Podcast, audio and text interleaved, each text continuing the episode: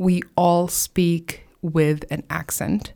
You gotta find a way to still use all those contours, like I said, and so mm-hmm. on, without breaking your own personality.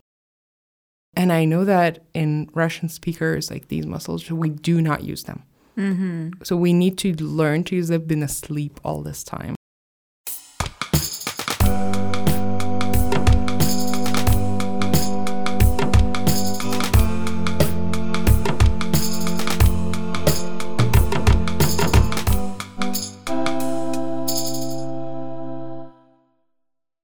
Всем привет! С вами в очередной прекрасный раз подкаст «Фокус стади» про английский. Я Ира Васильева. Добро пожаловать на этот промежуток времени.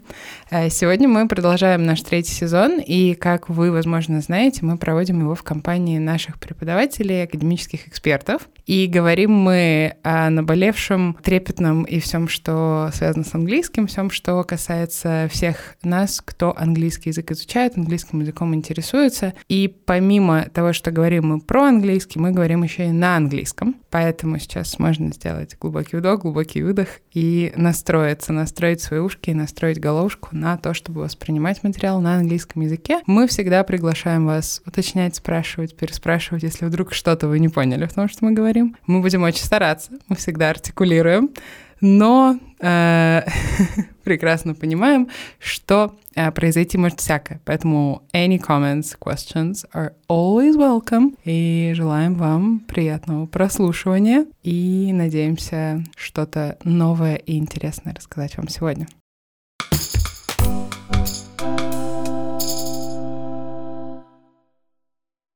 And that is always a very strange switch right away, but I am switching to English. Hello. And with no further ado, she said, articulating very well, I'd like to introduce my guest today. Today with me is Valerie. Uh, she has been with Focus Study for a little while. However, she is an incredible addition to our team. Uh, she offers mentoring, coordination to our teachers, your teachers. She hosts events for Focus events and does a lot of other cool things, including being on this podcast. Hello, Val. Yay! Hi, Ira. Thanks for having me. I'm very honored to be here in front of you. Perfect. Thank you for being here. So, expectedly, we're going to announce the topic. I'm usually very bad at it. And usually we talk for a while and then I'm like, oh, we haven't told them what we're talking about. So, today we're going to talk about pronunciation. And before I say anything, Val, can you tell me how you feel about pronunciation in English? What's your story with it? We have a very love hate relationship with pronunciation, if truth be told. I mean, when you invite someone to discuss pronunciation, you might assume that the person is, you know, head over heels in love with that. But mm-hmm. that was not my case ever. The thing is, as a learner of English, I just did all the things intuitively. Mm-hmm. And I lived in the US for a while, and then I got back. I entered the university, and then it got serious. Because when you learn the system, all the rules, you realize you've been doing it all wrong, or mm-hmm. you were just copying and you mm-hmm. happened to be good at it, but that was it. And then I fell back in love with pronunciation when I started teaching it. Because when you open up this world for someone, when they realize, oh wow, that's what they were saying, mm-hmm. so didja is actually did you? Oh my god now i can watch films. And i love this aha effect like this mm, moment. So yeah, i guess that's that's the way it is. Wow. You know what I've just picked up based on what you said is this idea of how a lot of us start off intuitively, right? And for the listener, as we were preparing to this, we were remembering things we were taught at school, elementary school, high school, whatever. And a lot of these things are just entirely incorrect, but we'll get to that later. I was not necessarily taught how to pronounce things. If you think about that, like really, really hard. yeah me neither And I think that's true. That rings true for a lot of people listening. And what you said really stood out to me as how you just learn to copy, effectively or not. To me, uh, just like you, I spent um, some time in the US and I was copying, and it was really hard. I did not have what they called a musical ear. Copying did not come naturally to me. So I remember nights, it was usually nighttime. Before that, I would get made fun of at school for mispronouncing something. Oh gosh, that or hurts. uh, that hurt a lot. Or like people just didn't understand me, right? And I just at a restaurant I had to let it go, order something else. But it usually like I kept it and I would come back home and wait till everybody goes to sleep, and then I would sit down in my bathroom, lock the door, and try to pronounce it. And so the first one I remember was that I wanted to go to a birthday party, and I needed to ask permission to go. Oh, But as I was preparing to say that speech to my host parents, I was preparing because I wanted to make the proper arguments for going. It was a late night thing, whatever. I realized I could not say birthday party because my Russian children mouth was going birthday party. And that did not sound the same. So I remember like hours on end just sitting there and like I feel you. brr, brr. You know, I had a problem with orange juice. When I uh-huh. was in a restaurant, you know, we would be ordering something, and usually my drink of choice would be orange juice. But I mm-hmm. was so self conscious about ordering it just because this, you know, there's this part where you go, j, j, mm-hmm. orange juice. And I didn't know at that time how to, you know, make this smooth transition. Mm-hmm. And yeah, speaking with teenagers at school was also a trouble because there's a question of understanding what the heck they're saying. Right, right. And yeah, later on in, in this podcast, we're going to address why it happens, why sometimes it is so hard for us to perceive what is being said. Absolutely. Yeah. And uh, so I was just going to say that similarly to you, I was reintroduced to, say, the science of pronunciation later on in life at the university. And that came with, there was a lot of intense studying, but it came with a lot of relief that, well, actually, there's a system, there are things you do. and very, if you think about this, you said that before, that it's, this could be good for very like mindful people who are into like meditating and just kind of embodiment. I feel like a lot of the science of pronunciation is about getting back to your body, right? Would you agree with that? That's... it's- is so true, right? Because if we start with the basics, like the sound system, if you want to pronounce those sounds correctly, you will have to perform a set of absolutely different actions. It's not unlike learning, you know, some physical movement. If you're mm-hmm. into dancing, I know a lot of people do salsa, bachata, and all that. And when you try to do it, you are mindful of where your left leg goes and your right leg goes. And that is pretty much the same with the pronunciation. It's just you start paying attention to an entirely different set of organs, mm-hmm. right? You're basically trying to reverse engineer them mm-hmm. and you start uh, stretching your lips all of a sudden when you try to pronounce E in um, see, right? Or teach. Uh, or you uh, get amazed at that feeling when you put your tongue all the way back and you say this ah. And you feel how all of a sudden that produces this tension in your throat. And you go, wow, and that's all me, that's all my mm-hmm. body. Mm-hmm. And, you know, that level of observation, of self observation, is something that you could do on your way to mm, training pronunciation. Mm-hmm. Yeah, absolutely. And I really like how you you called it training. I know for sure that I got wrong in the very beginning is that in the very beginning meaning at college when I was taught about the organs, the body parts and the actual breathing and the actual friction and what goes where, like what clicks, what tenses, whatnot. It was not a long course. Like we learned the principles. We passed a sort of exam to cite the principles, to name them, to say them, right, to a professor. And I thought that was it. So now I know all these rules. That rules are entirely new. They are not put your tongue between your teeth type of rule that I had in my childhood. They're more nuanced and more fascinating, what you just talked about, you know, the body stuff. And what happened then is like, okay, well, now I can just speak like a perfectly, what, I don't know, developed English speaker.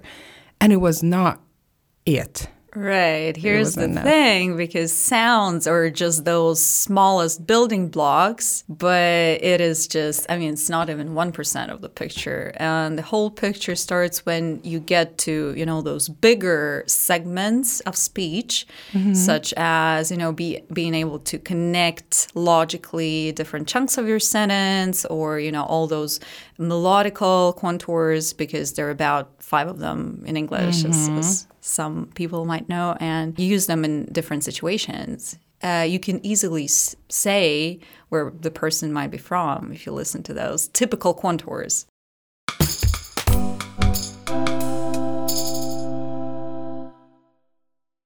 Talk to me more about this. We've been talking about pronunciation, and so far we had focused on a few examples that deal with sounds.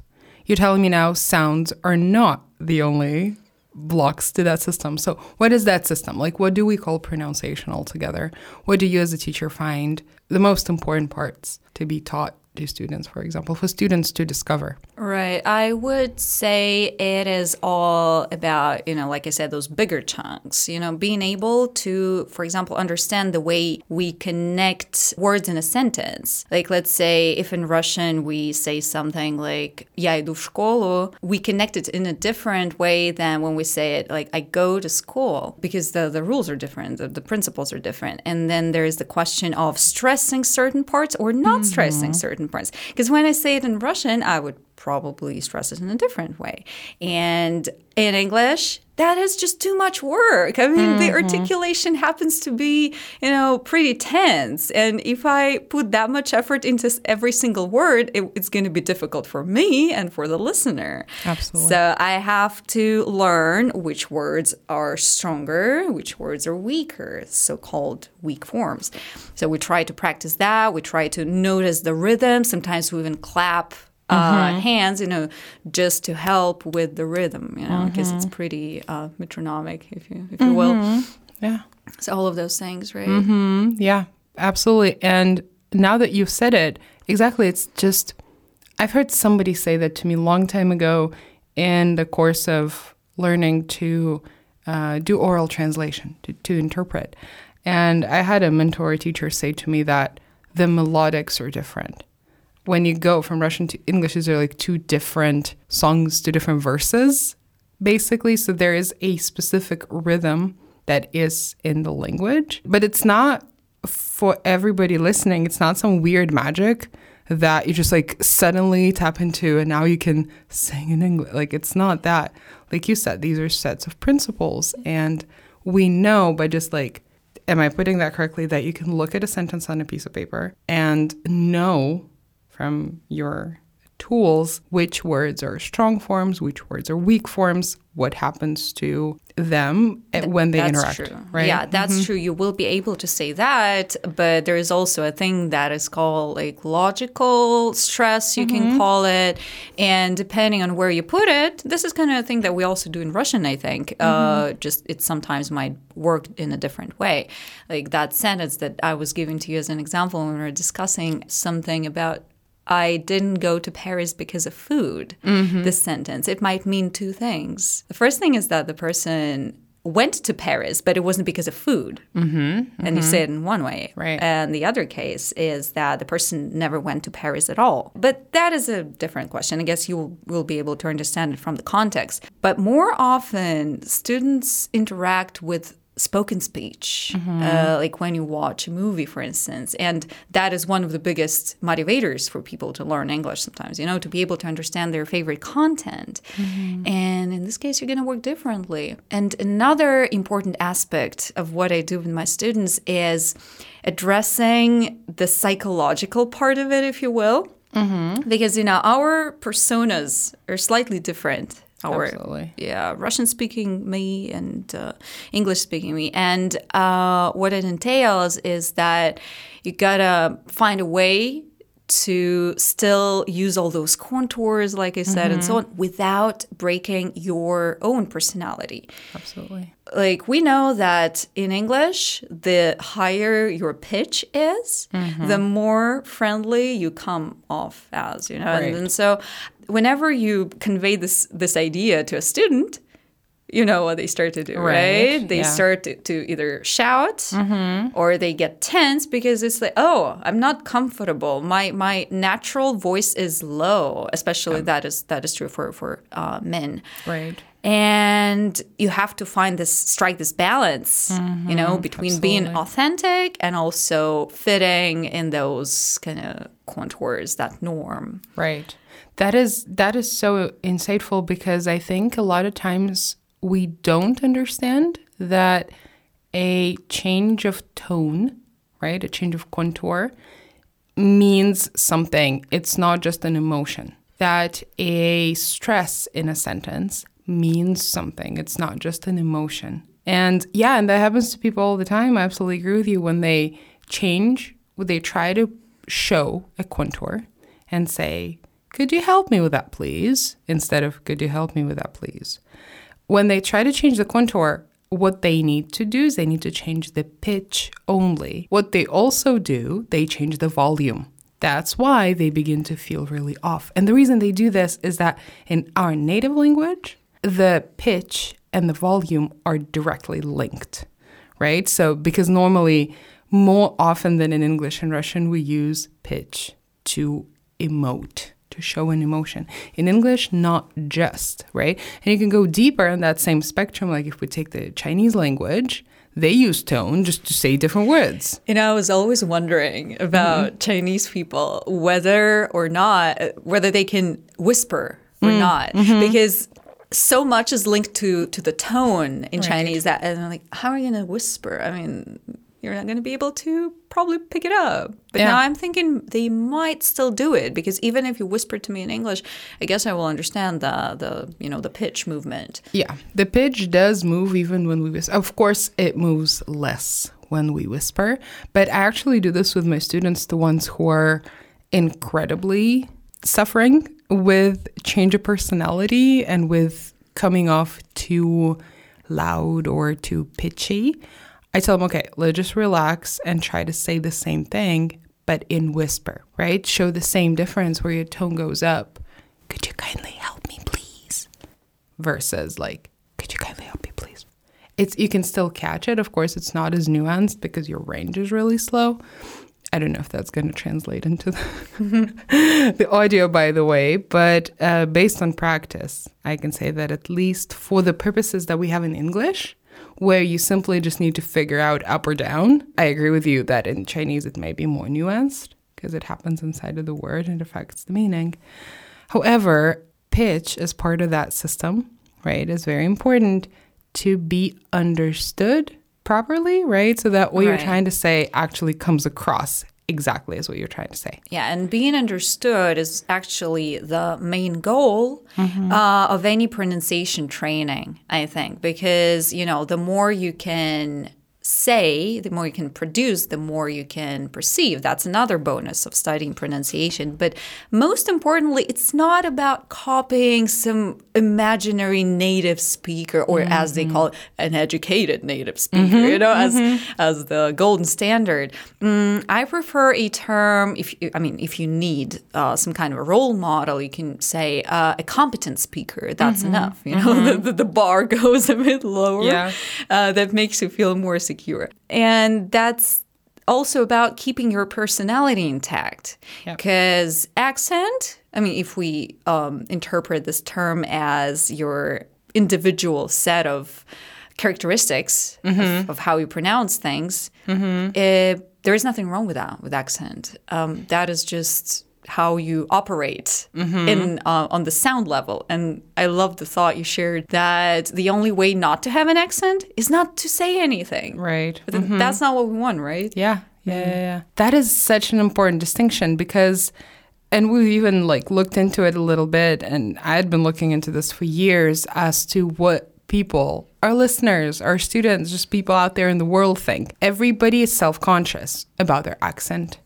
Everybody has very challenging times with their accent. And when I think about it, I kind of want to put the things that are dialectical that are just representation of a region like you did in an entirely different corner. These things are just natural parts of who we are. We all speak with an accent, right? An accent is just your story. It shows where you had lived, where you're coming from, what age you are, what group you belong to. It's not just regional or geographic, it can be indicative of a certain group that you belong to. And we did this research a few moments before we started. Uh, apparently, there are 160 registered accents. Whatever that means, that means that these are the variations of at least seven differences.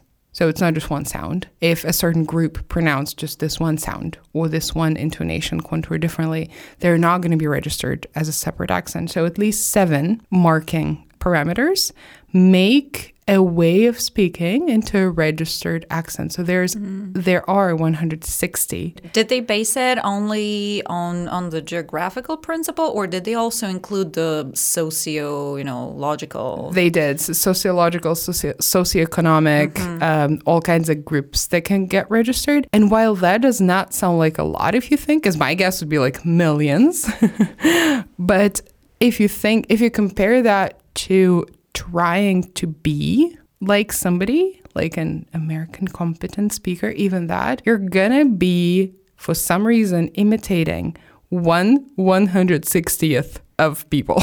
Absolutely. right? right? And the imitation moment, because we're not, we're never going to become, and we don't need to become that other person, right?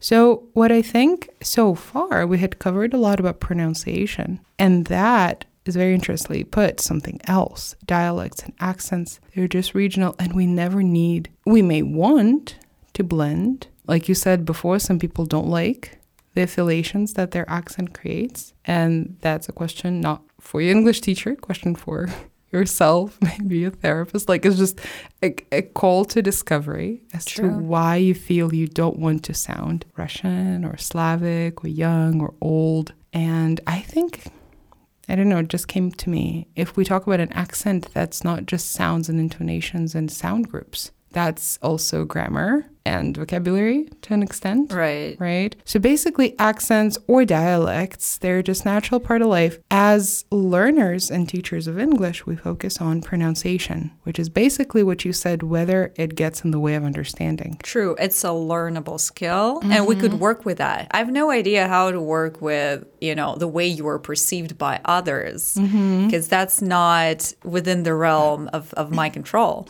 But what I can help as a teacher with is is getting the, the grasp of those basic principles that mm-hmm. will be mm-hmm. able to help you. That is measurable, you know, we can trace at least, okay, we know how to do this, like how to do linking. Uh, now we know a bit more about stress. Now we can effectively ask for something mm-hmm. in a mm-hmm. friendly way, you know, or we can uh, take part in a horror movie, you know, where they knock on the door and say, hello with a low rise right. and, and, all of that. Um, so all of these things are worth practicing, I guess.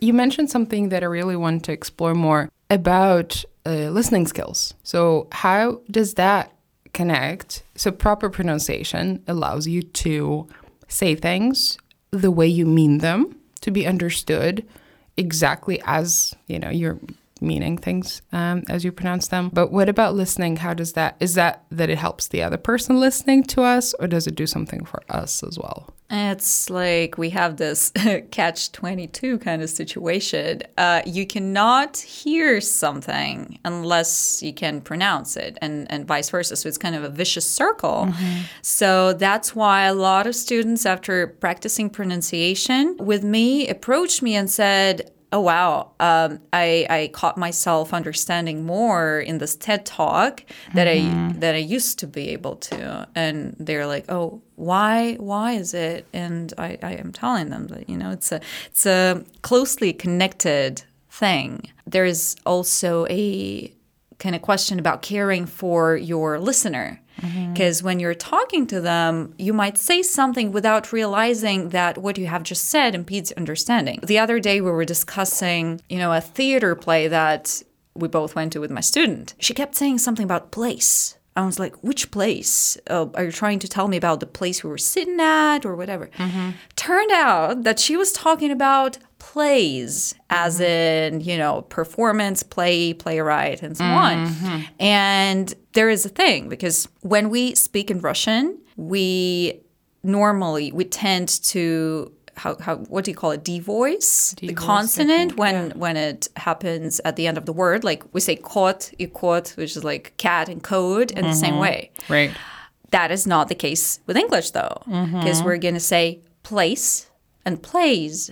The difference might have been really minuscule right now, but it was there. It also affects the vowel, actually, but that's another another fascinating story. And what you can do as a speaker, if you know all of these things, you can make sure that what you're saying is uh, reflecting what you want to say. I agree with you that it's caring for your speaker, but also protecting yourself. Remembering, especially myself as a child, all these times when I mispronounced something because I was not using the right muscles, I did not have a system of understanding where things go, where my voice goes, my breathing goes. Every time I, like a student said, you know, these place, and I look at the people I'm talking to and they don't understand, that creates a very negative experience, just like neurobiologically, creates this connection of like when I am being social, when I'm speaking English, I get weird looks. Absolutely. And instead of enjoying the conversation, namely discussing some play, you get lost in this in mm-hmm. the sea of, you know, second thoughts and doubts and your listener is also trying to interpret it. Mm-hmm. And most likely if you're talking to a native speaker, they're not going to correct you. They're, they will just try to, you know, maybe re-ask it again, reconfirm uh, mm-hmm. whether they're being right and so on. So that's challenging in retrospect because I think if that happens to you enough times, it just it has a strong power to create this strong negativity around it. And our brains are not, you know, they're very if you think about parts of our brain, they're very primal. So your brain is not gonna be like, oh, well, this one time I devoiced my vowel. Like, unless you have that to start with, you have this operational language and operational tips. If you don't know what had happened, your negative reaction just affects, you know, English or being social, like this entirety of that experience. And that then really, really affects negatively your learning in the coming um, months or even years. Uh, maybe a whole life. That sounded really negative. To make that more positive, uh, yeah, there is a question what can you do as a speaker to make sure you avoid at least those basic, most probable causes of your, well, not to say embarrassment, but this negative reaction? I have already mentioned one of them, which is devoicing your consonants in Russian and not doing so in English. So let's say if you have a voiced consonant, something like uh, z, b, d at the end of the word, that's how you're going to keep it. It's not going to be mm-hmm. as loud as it might come at the beginning of the word, simply because by the end of the word, you don't have enough energy. Come on, mm-hmm. you're tired, but it's still going to be voiced. Something like when you say please, you know, mm-hmm. it's not please, right? And, so- and so on. I remember all these cool examples that you had. I remember one really strange example, which is not applicable, but the English speakers trying to pronounce a Russian name Oleg say only Oleg. And for poor Russian Oleg, that does not register like his name. And I always joke about it because I think that this it's one of the names that we can play with, right? Where you, we can once we say it in Russian, we can easily understand that we do not say Oleg, we say Alek, right? So it gets devoiced, it gets just killed at the end. For an English speaker, just like in the word leg, just like in the word please, all of these g's, but what have you at the end, they have more voice. Right. Sometimes they can understand you, even if you kind of messed up the mm, final consonant, they can still make sense uh, because, like I said, vowels also change. And let's say the word mad, right? This d was super, super quiet. Yeah. And sometimes it even gets omitted. But what helps them understand you more is that this ah sound was super long. Mm-hmm. And there is another thing length and shortness are variable characteristics. What it means is that a certain sound can be both long and short depending on the position where we find it. Let me illustrate it by an example. If you say mad, it's long, but if you say mat, it's short. And it changed just because this a sound was in a different position surrounded by uh, different consonants. You just mentioned the length of sound, right? Mm-hmm. And I just want to clarify that for our listener that something that we learn on the onset of like in the beginning of learning English that length is what differs between live and leave or fit and feed. What's what's that? Is that true? Because you're not talking about that. You're talking about the exact same sound that actually is very easily longer or shorter depending on what follows it. What are the live leave situation uh, examples? Uh, yeah, I'm afraid we've been fed a lot of lies. And in fact, it's about an entirely different characteristic. It's about whether the sound is tense mm-hmm. or lax, relaxed, as we mm-hmm. uh, as we put it. So uh, when we, what do we mean by tension of a sound? Mm-hmm. It literally is the tension of your muscles in your right. throat and other parts of your body that you use to produce that sound. Like, uh, for example, if you take the palm of your hand or, or, your fingers and you put them on your throat and try to say leave as if, um, as in, you know, leaving the room, saying mm-hmm. goodbye and exiting. In this case, if you do everything right, you will you will hear that you will feel that tension and that's what tense means this kind of creakiness to, uh, mm-hmm, to it mm-hmm. uh, whereas this i which is lax you know everything is relaxed you know mm-hmm. you just chill your lips are not doing anything nothing right. in your throat is tense so that's that's about it uh, another example of that could be the ah and uh pair of mm-hmm, sounds mm-hmm. like when you say cop a, a policeman and cup. Mm-hmm. So in the, the first case, it's super tense. I can hear that. Awe, this vibration, mm-hmm. even. But in the second case, everything is relaxed. Mm-hmm. Yeah.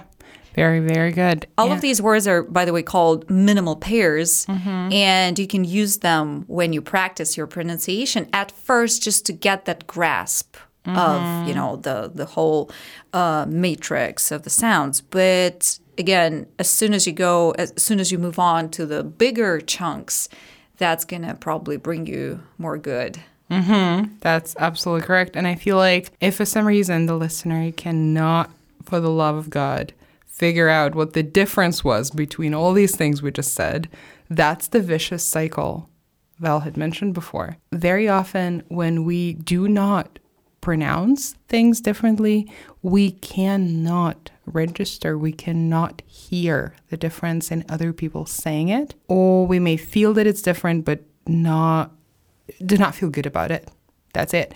And rightfully so, we said before, to break that cycle, you have to just retrain your mouth and your throat and all these muscles, right? To first, at, just at first, in theory, learn what goes where, and then grab a mirror, have some guidance and just put things in the right way. And essentially, you will notice, maybe at first, in a very tiny scale, that A and E sounds different, that it's fit, but feet, right? You will see what your mouth in a mirror, you'll see what your mouth, your throat, your all these muscles do differently.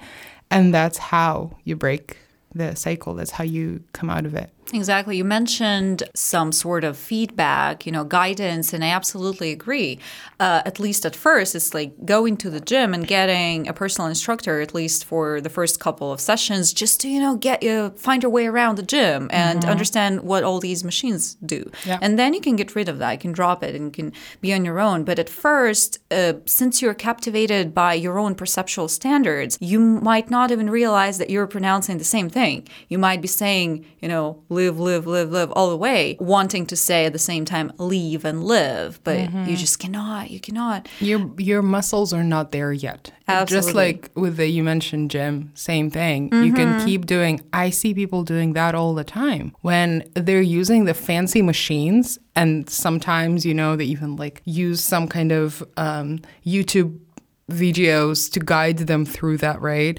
And they still and they look at her and the, the muscle that she's trying to use like i see this from the back it's the muscle is not working right? And so, and the person is really trying, and it does not discount her efforts, right? It just kind of speaks to the need of somebody being there and saying, like, move it one inch to the left. Mm-hmm. Now you got this. Now you can see the muscle moving. Similarly, here, just like move it a millimeter up.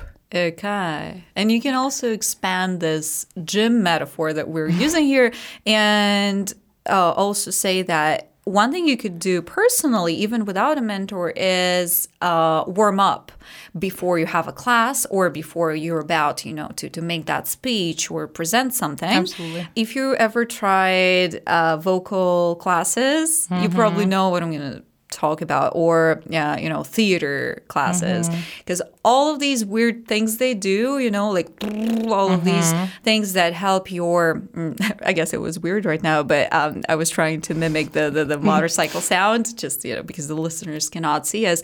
Still if you move your mouth before prior to speaking um, you will feel warmed up. The muscles in your mouth will be ready to perform whatever sounds you you want to say. And generally you know you will probably feel less shy. Just mm-hmm. because when you do all those silly things doing you know all those clicking with your tongue all that you know imitating a horse then nothing is that serious to to be worrying about that. So that's another tip that we can give. Absolutely. A great warm up is always of help. I just remembered, you know, going off of the gym metaphor, I've had had so many students tell me after a class or after, uh, for many with a higher level, like a day of speaking English at work, they say my mouth, my face hurt as if I just went to a gym. And I say, in fact, you did. Like this should, at first at least, feel like the same way your muscles feel after a workout. Absolutely, because the muscles that are used are slightly different from those that we normally use, and it may even affect the spoiler the the way your wrinkles are positioned on your right, face. right. You mentioned it before. That was just an odd discovery that I made a long time ago, and then like following that and reading up on it. So basically, Val mentioned all these um, tense sounds, right? So the tension appears, arises in some sort of muscles, and they are in our neck, they're our throat, they're also on our face.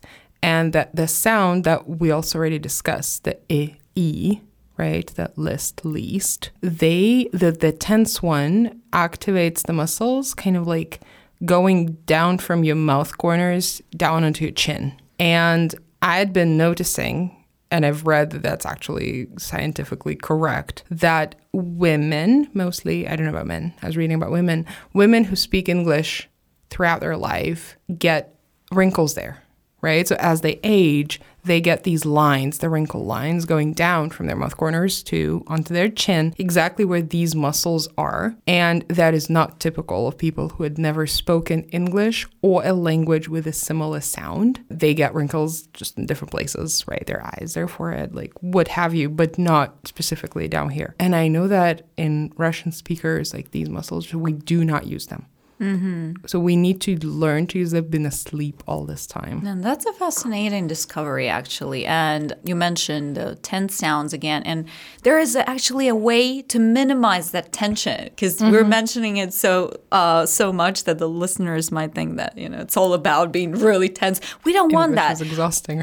exactly quite the opposite um, what speakers native speakers use a lot well competent speakers let's put it this way is they reduce a lot of sounds in a sentence. It's like when you check a word in a dictionary it might have a certain set of sounds but uh, when it comes to fluent speech a lot of it would be reduced. Like uh, instead of saying he is very he is a very knowledgeable man you will reduce a few things. Instead of he is you would say his he's a very knowledgeable man right?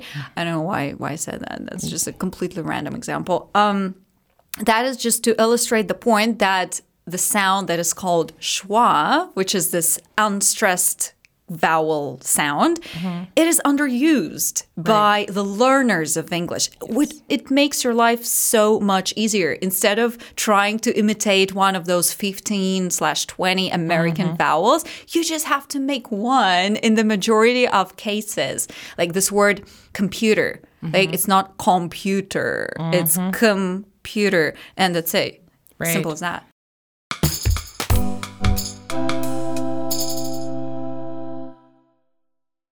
I really love what you're saying because at first we've unloaded all this. Like there's some sort of theory, some sort of special new principles that none of us had learned, right? So somebody, whatever the level may be now, feel like they have to discover, uncover, unearth this system. Plus, it's not just you discover it; you then have to go and train, right? And well, okay, now I go to the gym, I do this, I do that. Now I have to do that too. But the good news is that exactly like you said these showcased perfectionistic vowels and sounds will happen only for very few words in your speech, the ones that are stressed as a part of their group. And all the other ones will not be stressed. So they will sound exactly like zibine before, right? Like all things fall out and all the vowels right? You said 15 or 20 for some uh, dialects, accents in the US, it's 15. Uh, the example that you used, by the way, the cop, was one of those where in the American English some sounds like kind of become the same. Yep. Right. So, anyhow, the smallest amount is 15. If you look at some British accents, it's 20. That's a lot. But And in one- Russian, for reference, we've got six. six, right? Yeah. Yeah. And so, however, at the same time, once we learn all that, then second step kind of we learn about reduction and how things come together and what becomes small gets reduced, like becomes small, and what stays powerful and big. And most things become small. So most things sound like a schwa, and schwa is such a relaxing sound, just like uh. Right. There, It's like no better way do to produce anything. it. Yeah, it's just Sure. uh. Yeah, right. your tongue is hanging somewhere in the, in the middle of your mouth, and that's it. And that brings brings me to the final point, I guess. Final tip is probably get to know all of those mm, contractions and special effects, if you will, that people sometimes instead of saying "Did you go there?" they would say "Did you go there?"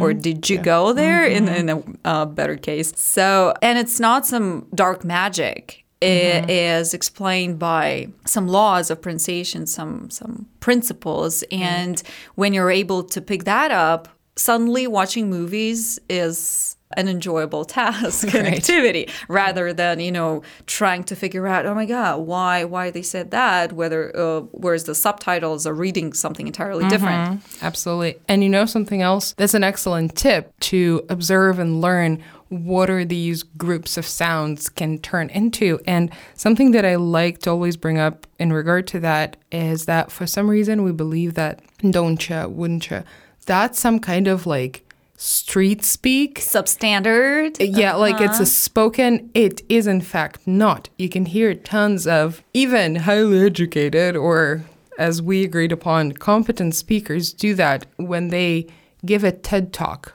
or take questions during, you know, the discussion panel. They do say, "Did you mean?" Right? It's not a don't ya right with a rap beat at the background, but it's still did you mean? Like it's still these sound effects, special effects, they still happen. It's not at all a characteristic of some kind of sloppy or spoken or teenage, like whatever. Usually some sort of negative marker happens there and it actually has nothing to do with Absolutely. Anything like That, that. does not make you inferior in any way. Just like having an accent makes you uh, somehow incompetent speaker. Now, it is a unique trait. Just to reiterate like, the main message, I guess, that we're trying to get across here is that it is all okay and train the things that you can train Mm-hmm. and try to find make peace with the other characteristics that are probably harder to fix yeah. that exactly. don't need fixing Exactly, exactly. And we can keep going. Like we, I don't know. I, we, I don't think we announced that, that we're going to do hacks, but we did a few hacks with y'all now. And of course, there are more than that, right? There are more things, even like quick fix, like we did now, that we could learn. But I just kind of want to stay where we left off with making sure that the listeners know that pronunciation and accents are different things, right? and that yes, it's tough and it's new. It's not that it's tough. Try to approach that with curiosity. It's just new. Most likely you've not heard that before or you've heard it incorrectly. Yeah, and, Right. and while learning grammar or, or vocabulary might be a mental task, Mm-hmm. this one is more physical. So that is why you might feel a bit awkward at 1st Mm-hmm. You know, why is my teacher asking me to put my tongue God knows Somewhere, where? yeah. It's never been there before. Now here Yeah, you go. yeah. But then gradually you get the taste of that new sensation and you can choose to keep keep it Right. if, if you like it. And I feel that absolutely for the students who I do intense pronunciation practice with, it does feel like some sort of an embodiment experiment because you send people back to their bodies. You pay attention to where things are relaxed, where they're tense, and it just a good shift in terms of most of English learning, like you said, being a cognitive, intense cognitive activity where you like memorize and practice and what have you. This is very body oriented. So that gives a lot of, just a lot of nice kick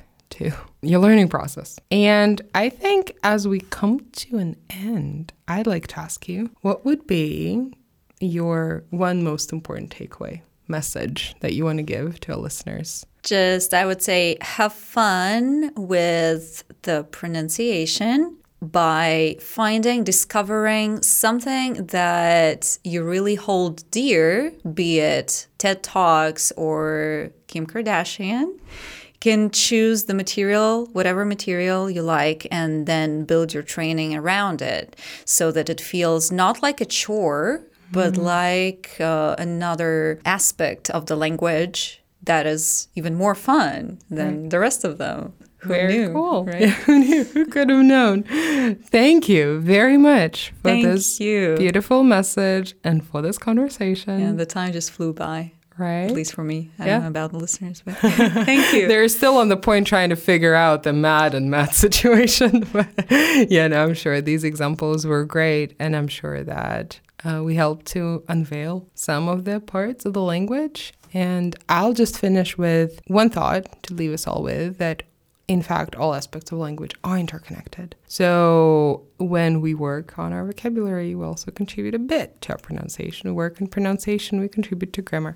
And that is also kind of a circle and a cycle, but not a vicious one, I hope. Rather, a big harmonizing effect. So, Val, thank you very much for being here again. Thanks for having me. Yes. And everybody listening, thank you for being with us. See you later. Bye.